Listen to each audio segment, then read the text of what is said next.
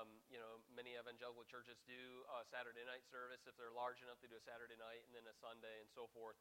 Um, so maybe they're in the rhythm or the cadence of doing such. But for us, we don't. Um, and so it is an odd time, and I know many people have things that are scheduled and so on and so forth. But um, as we were thinking about it um, for a season of time, about a Saturday evening service on the marathon weekend, um, it just comes to a steady diet of the Lord's of Lord's Day that um, you're really missing. We're all really missing um, important um, nutrition in our faith by skipping a week. And again, you, you can't say, well, I know I didn't go to church this week. Necessarily a tick for tat kind of thing, like, oh, I, am res- responding this way. I obviously didn't go to church this week. Um, it, it, that would just be um, oversimplifying it. But the reality is, it does have an effect. Um, whether we can experientially um, see it or sense it or have it explode or take place on us.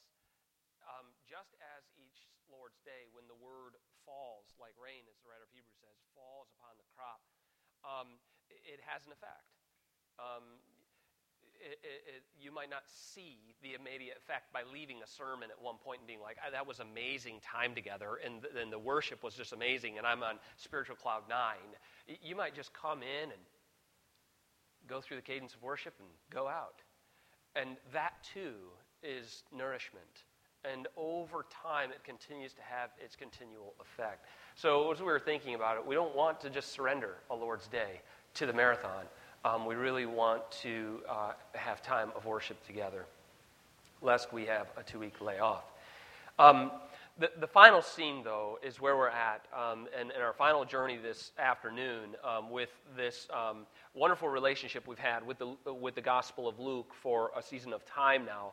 And this last scene of Luke 24 covers two periods of time as we look at it just for a few moments this afternoon.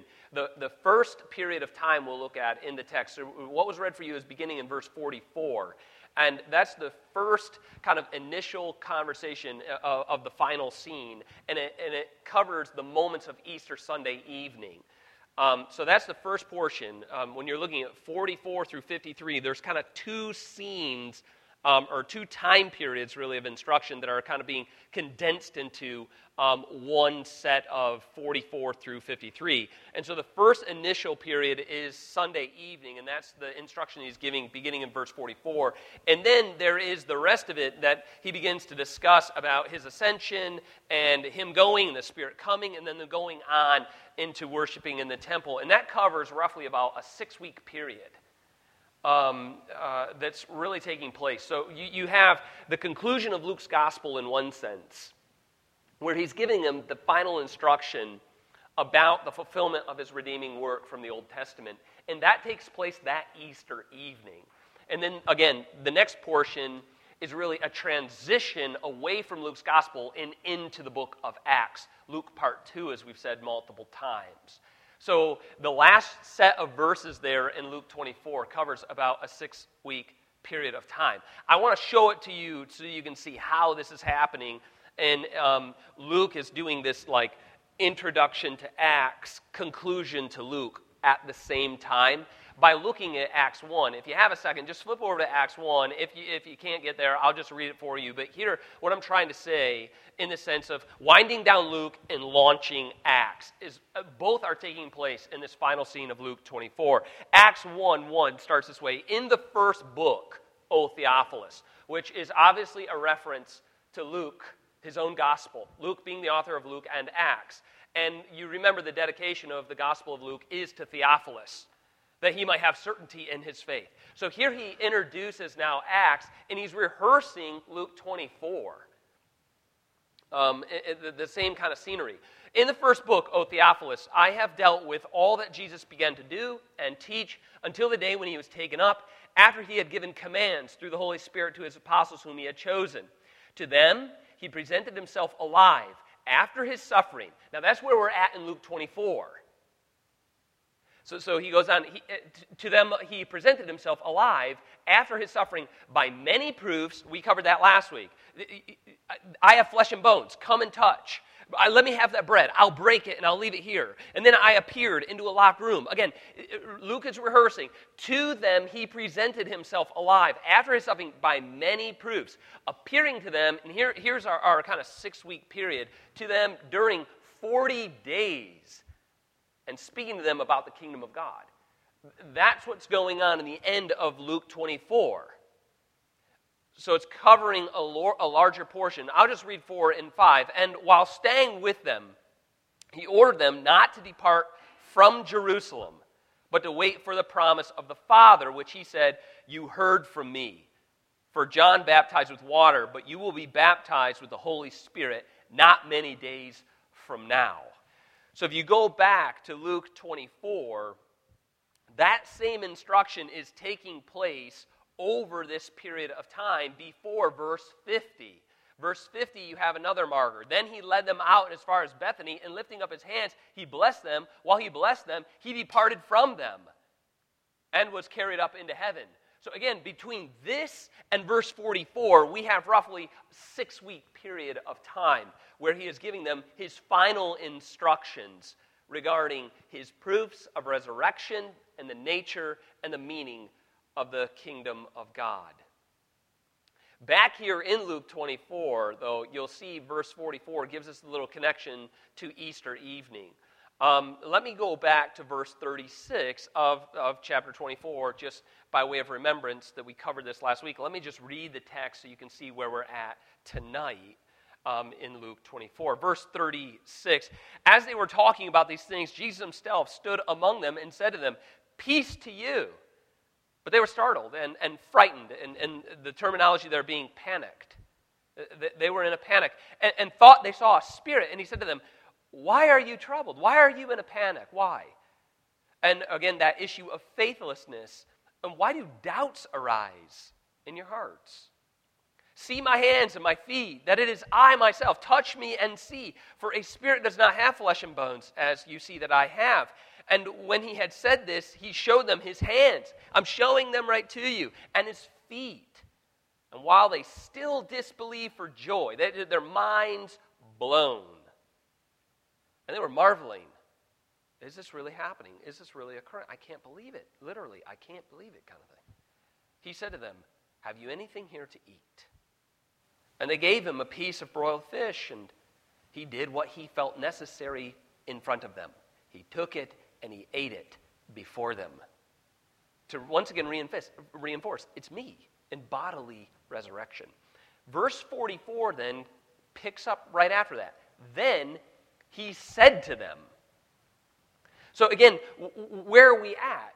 Right after eating the broiled fish, he began to speak to them. We're on that same late night of Easter day. The day that the women went to the tomb and saw the tomb open, the day that they walked with him on Emmaus, and then the day they ran back to Jerusalem, and the day that he appeared, and the day that he talked to them, and the day that he ate the fish, and now we're still in that late night Easter when he begins to tell them finally, we're winding down one chapter of redemptive history, and we're launching another one. This is what he does with them this evening, and I want to take a look at it for a couple of moments because it's happening that very moment. After he ate the fish, then, not, not six weeks later, not over the course of six weeks, but right here initially, as Luke says, that late night on Easter day, he said to them, These are the words that I spoke to you while I was still with you. And then what he's going to do in the next few moments, or, or as we're going to see from the next few moments, is two things. Number one, he is going to conclude his being physically among them. That's the conclusion of one chapter of redemptive history. We're, we're concluding something tonight, and we're launching something tonight. That's what is taking place here in this Easter evening. And what he's concluding is his being physically among them and then what he is beginning with them on the other side. So the conclusion, I'm no longer going to be here physically, but the beginning is the second aspect, and that's what's picked up in the book of Acts, and that is we're launching a global mission. That, that, so, so we're concluding that me being here, eating with you like this, eating this piece of broiled fish, and then letting you touch me and me touch you. We're ending this, but we're beginning what you'll see in the book of Acts, and that is a global mission. So notice how he begins to prepare them for his departure, then, knowing that's what he's about to lay upon them, is his departure. Notice what he says in verse 44 as he then says to them, right after eating. So, so they got this sense, this must be him. Then he said to them, These are my words that I spoke to you while I was still with you. That is, not that he's not now, but before, when we were together over the course of my ministry, that everything written about me in the law of Moses and the prophets and the Psalms must be fulfilled. This is what I've said multiple times over that everything depends upon your being grounded in the Word of God. That's what he's saying to this, the, the, this church gathered in front of him, the disciples the band of brothers, the early church fathers, those apostolic fathers laying the foundation of the church, building upon the work of Christ. He immediately lays down the thought that everything going forward will depend upon their being grounded in the Word of God. How so? Well, you'll notice he adds here, Luke, the same author, adds to what he had said earlier about Clopas and Mary. Um, look, look in verse 27. It's a repeat. Look, look closely at verse 27. And beginning, well, I'll just start a little bit higher just so you see what the conversation is in case you have forgotten it in the last few weeks. Verse 25. And he said to them, O foolish ones, slow of heart to believe all that the prophets have spoken. Was it not necessary, of necessity, that the Christ should suffer the things? And enter into his glory. And if, as if there's a question mark there. I don't know, maybe. Well, then let me clarify. Verse 27. And beginning with Moses and all the prophets, he interpreted them in all the scriptures the things concerning himself. But here you notice Luke adds yet another dimension to it or he specifies a little bit longer or, or, a little bit more precisely here in verse 44. Where's the specification? Look at it, these are my words that I spoke to you while I was still with you, that everything written about me in the law of Moses, okay, so that is there in verse 27. And the prophets, it's there in 27. And the Psalms must be fulfilled. It, it, what's the point of adding from, it goes, law of, of, of Moses and the prophets and all the scriptures. And Luke is precise here to say, and Psalms. Why? Why is that so important? I think it's because he wants to ensure that we understand that it is every text of the Old Testament has messianic significance. It has a termination point. Not a few of them, not a couple isolated, uh, isolated passages or verses, but the entire multiplex of the Old Testament finds its termination in Jesus of Nazareth. How so? By adding the Psalms, he clarifies it because that is the third division of the entire Old Testament. If you were to ask at this point in time in the first century context, what is the Old Testament uh, or, or, or what, is, what is the Hebrew Scripture? They, they would say, well, well, it's contained thusly the law, the prophets, and the writings, or the law, the prophets, and the Psalms. This here is the threefold division of the Hebrew Scripture. So, so Luke is specifying here, just in case you think maybe it's some sporadic pieces elsewhere out of the law and the prophets and a few spaces in between. He's saying it's the entire Old Testament canon. Speaks to the person and work of Jesus. This, that Jesus is the center of the Old Testament, has long been a conviction of Reformed theology. That is, even in the children's book, maybe you have read to your children with conviction, that the subtitle being that every story whispers his name. And this is how we must read the Old Testament. Some of you, um, bless you, are still on your journey of reading the Bible through in a year. Um, uh, you know, I won't take a show of hands, don't worry. But some of you are still uh, on the journey. And I, I trust that in uh, the reading of the Old Testament, that, that is critical how we read it. That we read it with, with you know, our best, our best efforts. And our best efforts include putting on our, our, our best Jesus glasses as we're, as we're reading the, the Old Testament scriptures. Every institution, every office bearer, every story whispers his name. And, and I urge you, not arbitrarily and not with a weird hermeneutic, for we would simply see our Lord here opens the threefold division of the Old Testament to speak from all the scriptures concerning himself. And then if you wonder which ones continue to read the book of Acts and watch the apostles preach,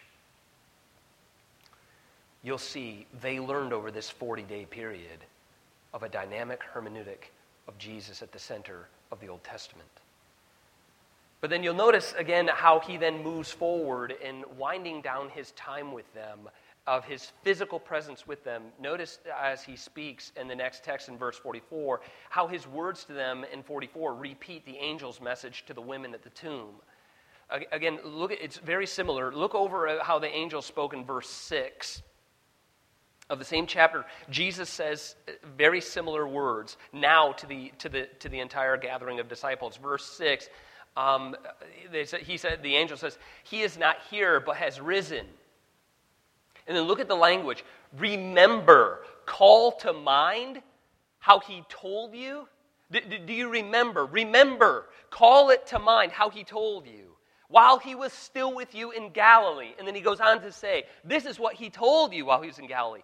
Call it to mind, recall it to mind. And then here in verse 44, then he said to them, These are my words, again, parallel to the angel's announcement, that I spoke to you while I was still with you. Again, the emphasis that, that we have to receive from Luke in, in chapter 24 as in elsewhere, and we'll see in a moment. But the emphasis here after the resurrection is upon what he has said to them.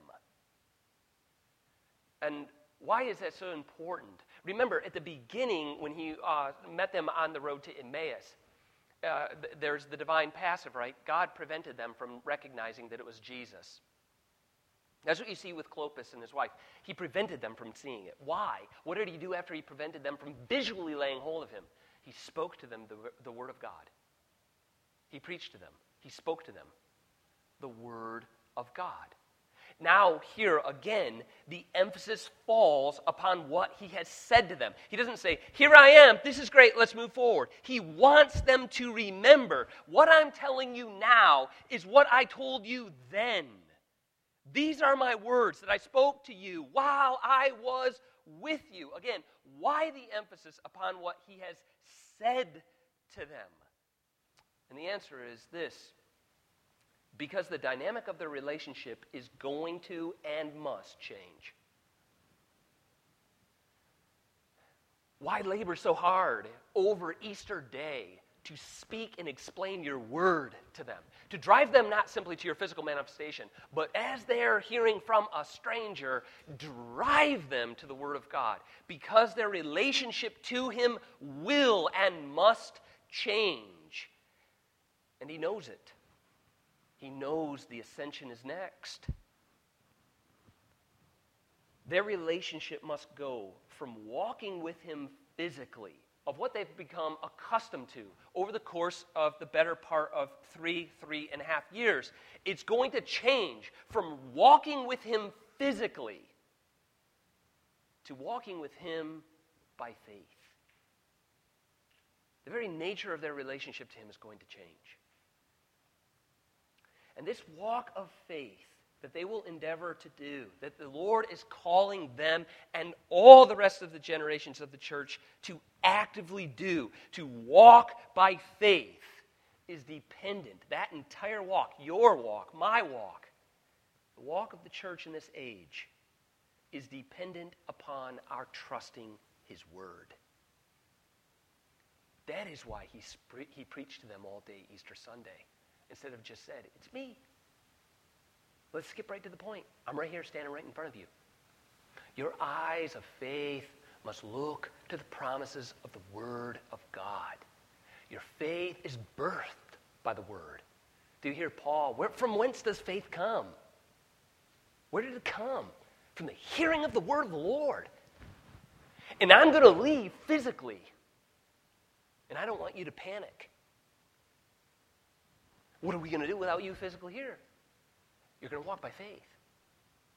Faith in what? Where will my faith be birthed? From whence will my faith be nourished?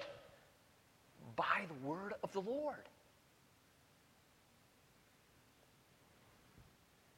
Faith is born and nourished upon the written word of God. That's why he says, This, guys, this is what I told you while I was still with you. Go over, just for a moment, um, to uh, Luke 16, just for a moment, just so you can see, once again, um, the, the, way that Luke speaks of it as he, as he um, draws the story up uh, uh, of the rich man and Lazarus. And, and this is going way back in, in our, our time in Luke. But just, I'm just going to read it because, again, this is the issue of how critical it is to hear the word of the Lord, to hear it, and to hear it through faith. This is an excellent testimony to the fact. I'm not going to begin in verse 19. I'm going to jump up with his response in verse 24 at the end um, uh, uh of Luke 16. I, I am in anguish in this flame. But Abraham said, Child, Remember that you, in your lifetime, received your good things. You had it all. You know, Providence enabled and, and, and gave. You had it in your lifetime. And Lazarus, in like manner, during the course of his lifetime, he experienced bad things. It was a very difficult go for Lazarus. But now, he is comforted here. And you are in anguish. And besides all this, between us and you, a great chasm has been fixed. Uh, you know, there is no purgatory hereafter. There is no strategy to pay it back. It, it, it, you see, 26, there's a chasm fixed. You can't trespass. In order that those who would pass from here to you may not be able, we cannot fall away, and none may cross from you to us. Now look at the man's response to hearing this. And he said, Then I beg you, Father, to send him, that is, send Lazarus, wait, you know, send him back to my father's house, for I have five brothers. Uh, uh, what do you think he's going to do at your father's house? Well, so that he may tell them, he may warn them, lest they also come into this place of torment. I don't want my brothers here. Send him. Verse 29 is this parallel to Luke 24. Why didn't you just say, Here I am? Why did you preach to them? Why did you walk them from the law and the prophets and the writings? Why didn't you just tell them afresh, word of mouth wise? Why did you send them to the word? Because your faith is nourished upon every word of the mouth of God.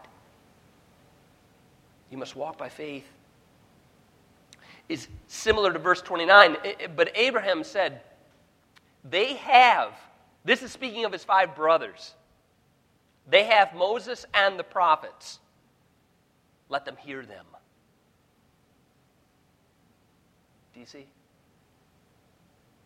Faith is birthed out of the word of the Lord. Look at verse 30. And he said, No. No, no, no, no, no. No, Father Abraham. No, no, no. That's not going to work. You see, if someone goes to them from the dead, they'll repent. Now, if they just see it, they believe it. Verse 31, he said to them, it doesn't work like that. If they do not hear Moses and the prophets, neither will they be convinced if someone should rise from the dead. Ergo, Luke 24 where he then reminds them and grounds them once again upon the word of the Lord. It, here he is in resurrected form. What did they do with it? They panicked, thought they saw a ghost. No, but if somebody goes, if somebody was to rise from the dead right now, everyone would believe. No, it wouldn't. Well, then how would anyone come to have faith and believe? Faith comes through hearing, hearing of the word of the Lord. Now, again, then notice here that there's yet another significant repeat. So he repeats the words that the angels did. They're driving you back to the word of the Lord. And he repeats it the same way. Now, this is what I said to you when I was with you. And now just notice there is yet another sense of repeat. Only this time it's in his actions. And you, you, you'll immediately pick it up off the text, but look at verse 45. Then he, after this great exposition of him being the center of the entire Old Testament text, verse 45, then he opened their minds to understand the scriptures.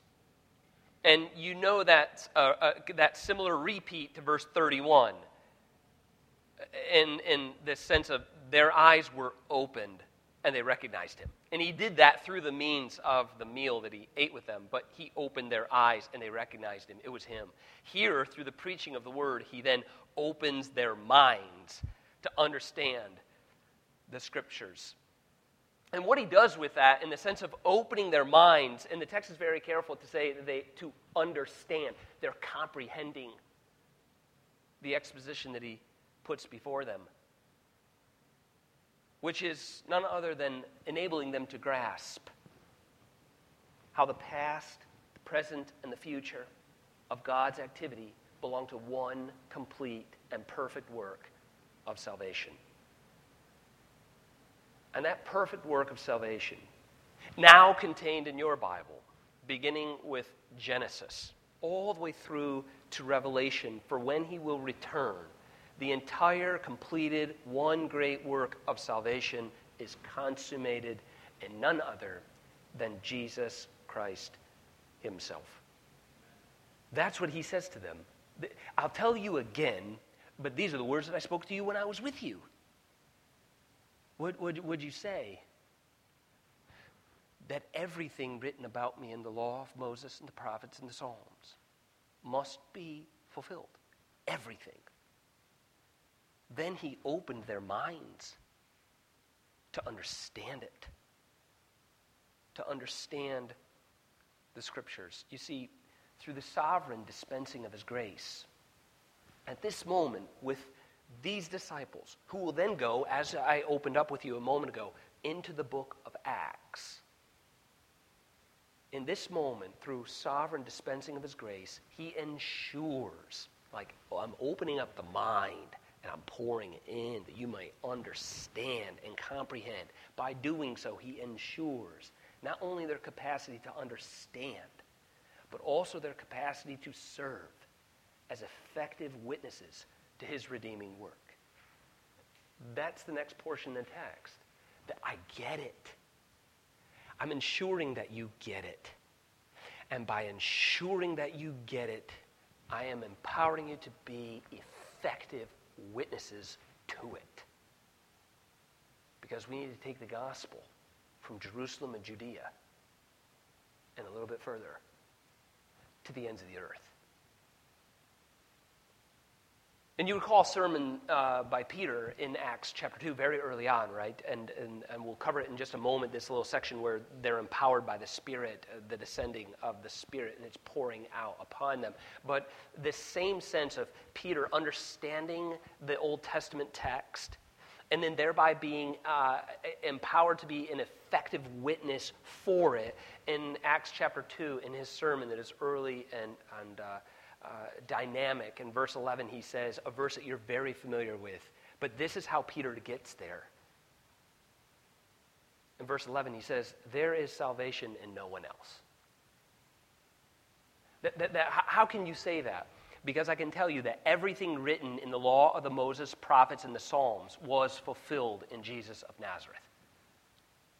How do you know that? I spent six weeks with him, and then three years prior. My faith was birthed on this truth and is sustained and nourished upon this truth, and now I am here as an effective witness to this truth. There is salvation in no one else, for there is no other name under heaven given among all men by which we must be saved. There is no other option, there is no other name. To this, the early church was an effective witness because our Lord, by sovereign grace, ensured such.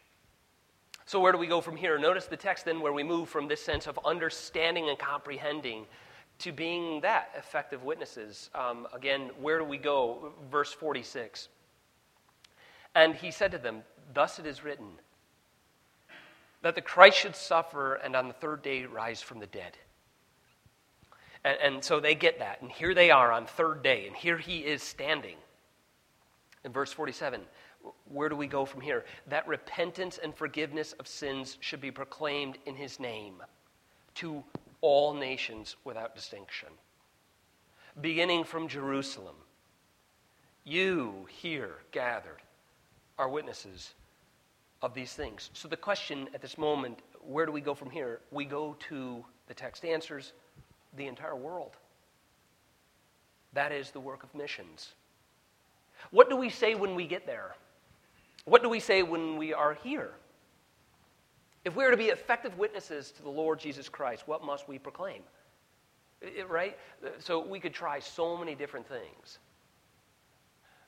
But what do we know for sure we're supposed to be doing as we gather? We're supposed to be proclaiming. What is it particularly that we'll be proclaim, proclaiming about his name? That he would suffer and that on the third day he would rise from the dead. And that based upon that, repentance and forgiveness of sins can be proclaimed. Where do we go? We go to the world. What do we say when we get there or as we participate in this age? We say, repent for the forgiveness of sins.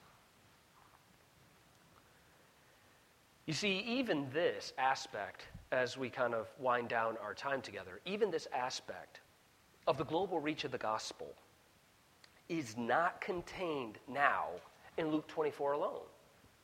Perhaps it was even the text that our Lord covered with them in the portion of the prophets. You see, the idea that the gospel should cover the entire world was not something brand new, but it was foretold. Isaiah 49 6, perhaps the portion our Lord could even refer to during his six weeks with them.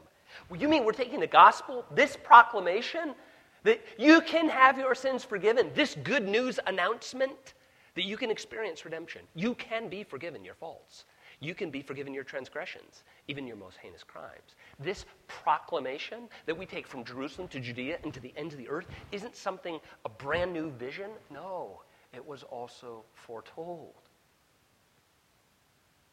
Isaiah 49 6, I will make you as a light to the nations. For what purposes? That my salvation may reach to the end of the earth. Paul then cites this very text, Isaiah 49 6, when he is preaching to the Gentiles in Acts 13 47. It wasn't new to him. The same concept. This gospel is to be proclaimed to the ends of the earth that his glory might cover it. And this too was foretold in the prophets. Yet we do good this morning, and this is kind of where I'm winding down my time with you. We do good in this sense of missionary endeavor or, or, or, Lord's Day proclamation, or as we would share with our neighbor and our friend, that we would love them as we love ourselves, that we would share with them this sense that you too can be forgiven that you can have restoration and renewal. That if you repent from your sin, there is forgiveness of your sin. And yet, we do good to also remember that repentance is not a single incident alone or a single moment alone in one's life. And in this sense, I want to speak to you, Redeemer, the church of Christ, those who profess that their faith does rest upon him. Again, repentance is not a single incident in your life alone or a moment in your life alone. But as Bishop J.C. Ryle would also remind us with these words, I wholeheartedly agree. Bishop Ryle says this Happy is that Christian who keeps these two points continually before his eyes repentance and forgiveness are not mere elementary truths and milk for babes. The highest standard of sanctity is nothing more than a continual growth in practical knowledge of these two points. End quote. You see, the Christian life, your life as a believer, the Christian life is a life of continual repentance and belief. It is perhaps um, easily memorized in this maxim we use in our home, which is not original to us, but one in which we reference repent, rejoice, repeat.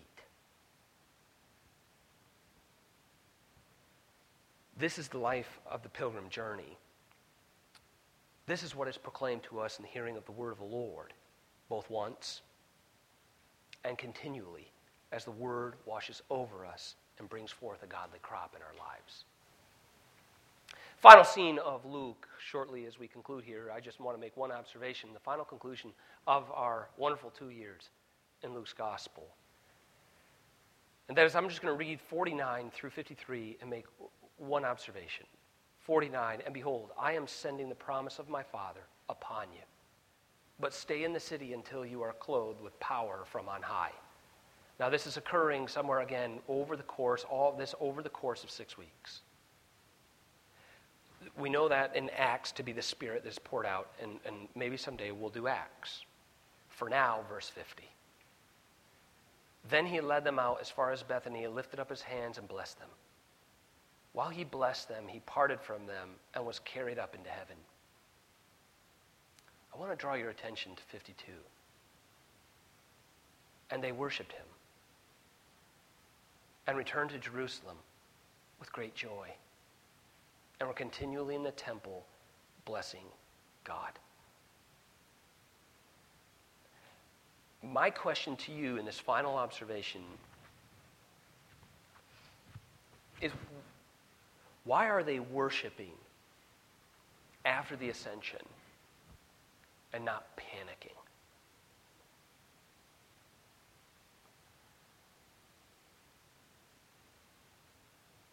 Right? Because he now has left them. The, the, last time we saw him leave them through the crucifixion and the burial, you remember the only account we have is over there with Clopas and Mary, and the, the report in verse 17 is they were looking devastated. But now he has left them, and they are worshiping and not panicking at all. Why? I would submit this answer to you. It's because they have come to know the gospel, to understand the proclamation of freedom, to understand the nature and the meaning of the kingdom of God that he spoke to them for 40 days while he was with them. And in all of it, they now grasp rightly the supremacy of Jesus Christ.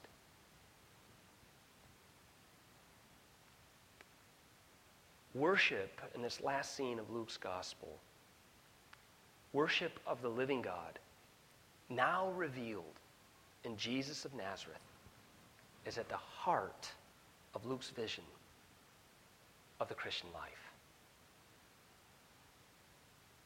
Praise be to God. Let's pray. Father,